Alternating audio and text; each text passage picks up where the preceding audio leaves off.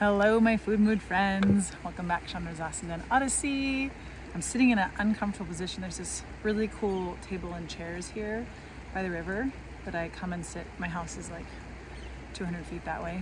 And I come here often to be with the ducks and sit with the river because I find that nature is just so incredibly healing. It's, yeah, big medicine and I wanted to give you guys a cool scene. So I'm sitting in an awkward position because I want you guys to have the view of the river. Welcome! Here is your hostess and coach, Chandra Zaz, helping people make food and mood changes doable without missing out. Go ahead, high five that like button, subscribe and share while you're there. And I thought it was fitting to do a video outside with one of the biggest medicines that I find is nature. Of course, food is also very important medicine. And I want to talk today actually about psychedelics and the uses and the effects of relieving suffering, unnecessary suffering, depression, anxiety, trauma, PTSD, and as well as growing our consciousness, growing our human potential, making changes that we want to make. And I'm going to give a little bit of background of why I'm talking about this video now. I am publishing a multi co author book that I'm very thrilled about. It is going to be on human potential, and I've got a bunch of my nearest and dearest friends and colleagues to write chapters, and we're writing this beautiful book. And I really, I'm really curating each chapter and having a different chapter from different modalities and offerings. They're all people who are helping people raise their human potential and grow and heal and from a bunch of different modalities. And I feel really clear that one of the things I want to include is a plant medicine chapter, or maybe even two, or even honestly, potentially three, it might turn out to. Because psychedelics have been such a powerful tool for me personally and something that I get to witness regularly.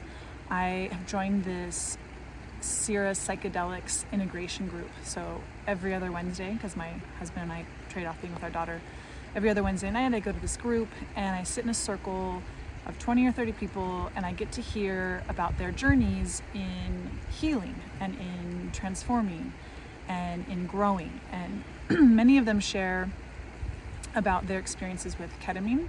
Ketamine, it, there is now legal access to ketamine treatments. I went to a talk by, there's a local business here called Radiance, and they offer ketamine journeys for the purpose of healing. I went last Friday and listened to this this guy's lecture, and it was very moving.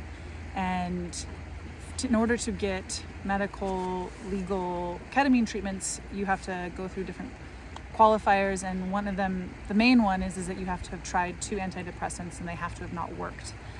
And so then that's when insurance will allow people to have ketamine treatments. Hello, my friend. How are you? I'm in the Dead Sea floating in the water. Go ahead and like and share and follow so we can keep in touch. And there's a massive success rate in relieving depression, I actually found out afterwards, not from his presentation, from one of my friends who works there, that actually they're having a massive success rate of people actually getting off of their antidepressants after decades of being on antidepressants and really feeling like they have their life back, they can function. Yeah, ketamine is just such a powerful tool that's uh, being brought into the space of legal options for people to try. I have actually had a ketamine journey myself, and it was quite profound. And one of the things that I was really curious about ketamine is my personal experiences are with ayahuasca and iboga, which were both out of the country in places where they're legal, and I went and had a legal experience. But it meant that I traveled out of the country, bought a plane ticket, and it was a week, you know, away from my life, which is not really accessible to a lot of people. Whereas ketamine is like an hour long, maybe you could say two hour long experience, and I was very surprised to feel like I had like a 12 hour journey in an hour, like where I went uh, in my consciousness was quite impressive, amazing, surprising. Um, it was it was really impressive, and so I'm constantly in this phase of gathering resources for my clients because I know that for me, doing the work, living. Actually, I'll tell this story to explain this. So. I went down to Costa Rica to do iboga and was at like a point where I felt like I was about to break. My father had died and um, I had a very serious relationship who I thought, you know, we were going to get married and all the things was ending. And I felt like I was in this place of really feeling like I was going to break. And a friend had told me a story about his dad, um, had been an asshole his whole life, and suddenly his dad was very different. And the, his son kept asking, Dad, what happened? What changed? Why are you different? And after six months, his father finally answered him and said, I went to do, I went to this ibogaine clinic and had this experience and it seriously changed his personality. Ibogaine is used a lot for getting people off of opiates. It's a really powerful, they've, they've made a pharmaceutical version of Iboga called Ibogaine, which people can go get treatments to get off of opiates. But Iboga is also offers a lot more. The way that I like to describe it is it's a it's a really clear mirror where you get to see what you're doing, how it's affecting the world, and then how that's how it's affecting you. And so it's just this really powerful door into habit change. And for me, I had a lot of emotional, explosive, and reactivity, and my iboga journey really shifted my relationship with my emotions, and I would say really helped me show up more grounded and more responsive as opposed to reactive. Now, I ended up working for the woman, Julie, this really beautiful woman who was running these Iboga retreats. She stopped running them. And I worked with her for quite a while, helping patients come to do Iboga and get off of opiates specifically was a lot of the work that we were doing. But there was other people who were coming just for consciousness and spiritual reasons and their own healing without opiates.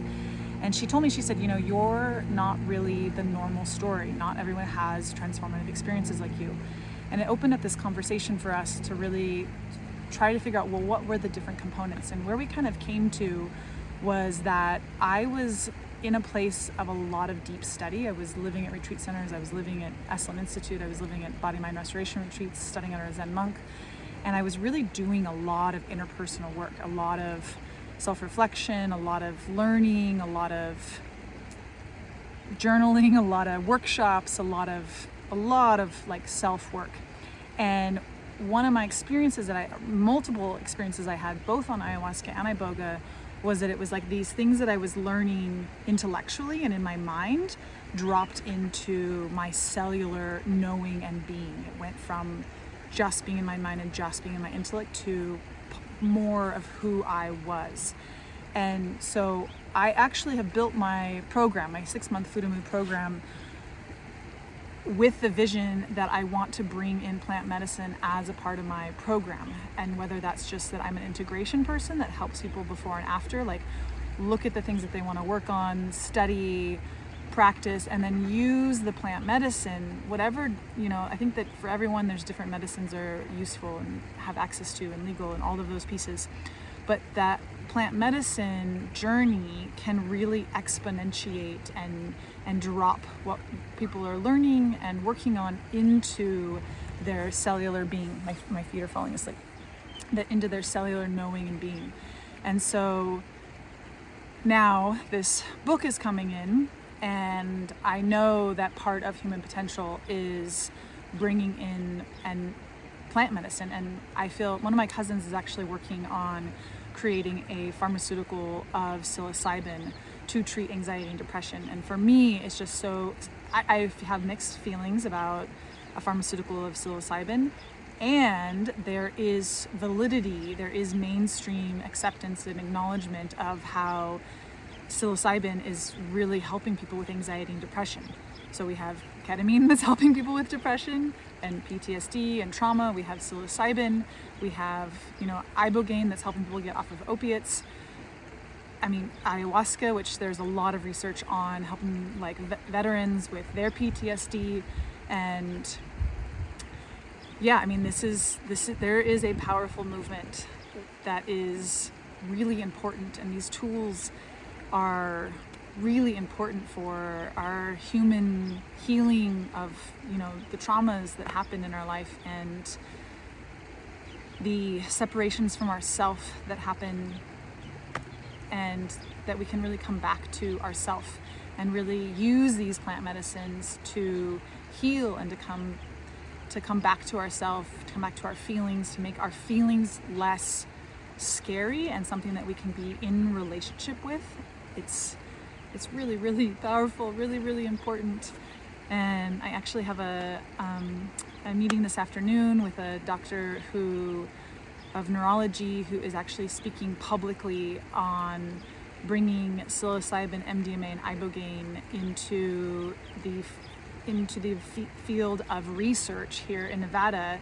Um, and it was I, he shared me he shared a recording with me of him in court presenting last week, and yeah, psychedelics. You know, my brother. I rem, I was a part of the whole Dare movement. My brother was actually one of the speakers um, in high school of you know drug awareness resistance.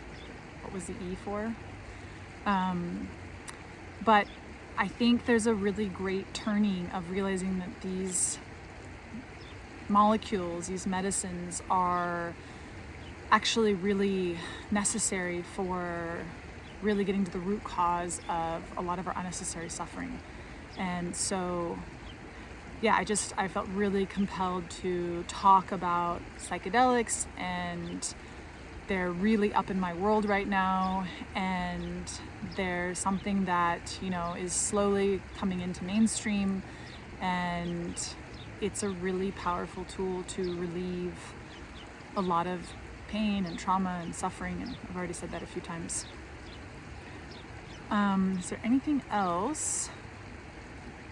So yeah i mean i i actually was just talking to um, the ketamine doctor here who owns this business, and he was saying that one of the things that he really notices is that after treatments and after people are feeling a lot better, they're not, you know, in bed depressed, that they are then starting to have this energy and desire to learn meditation and to take care of themselves and to start eat, changing their food habits.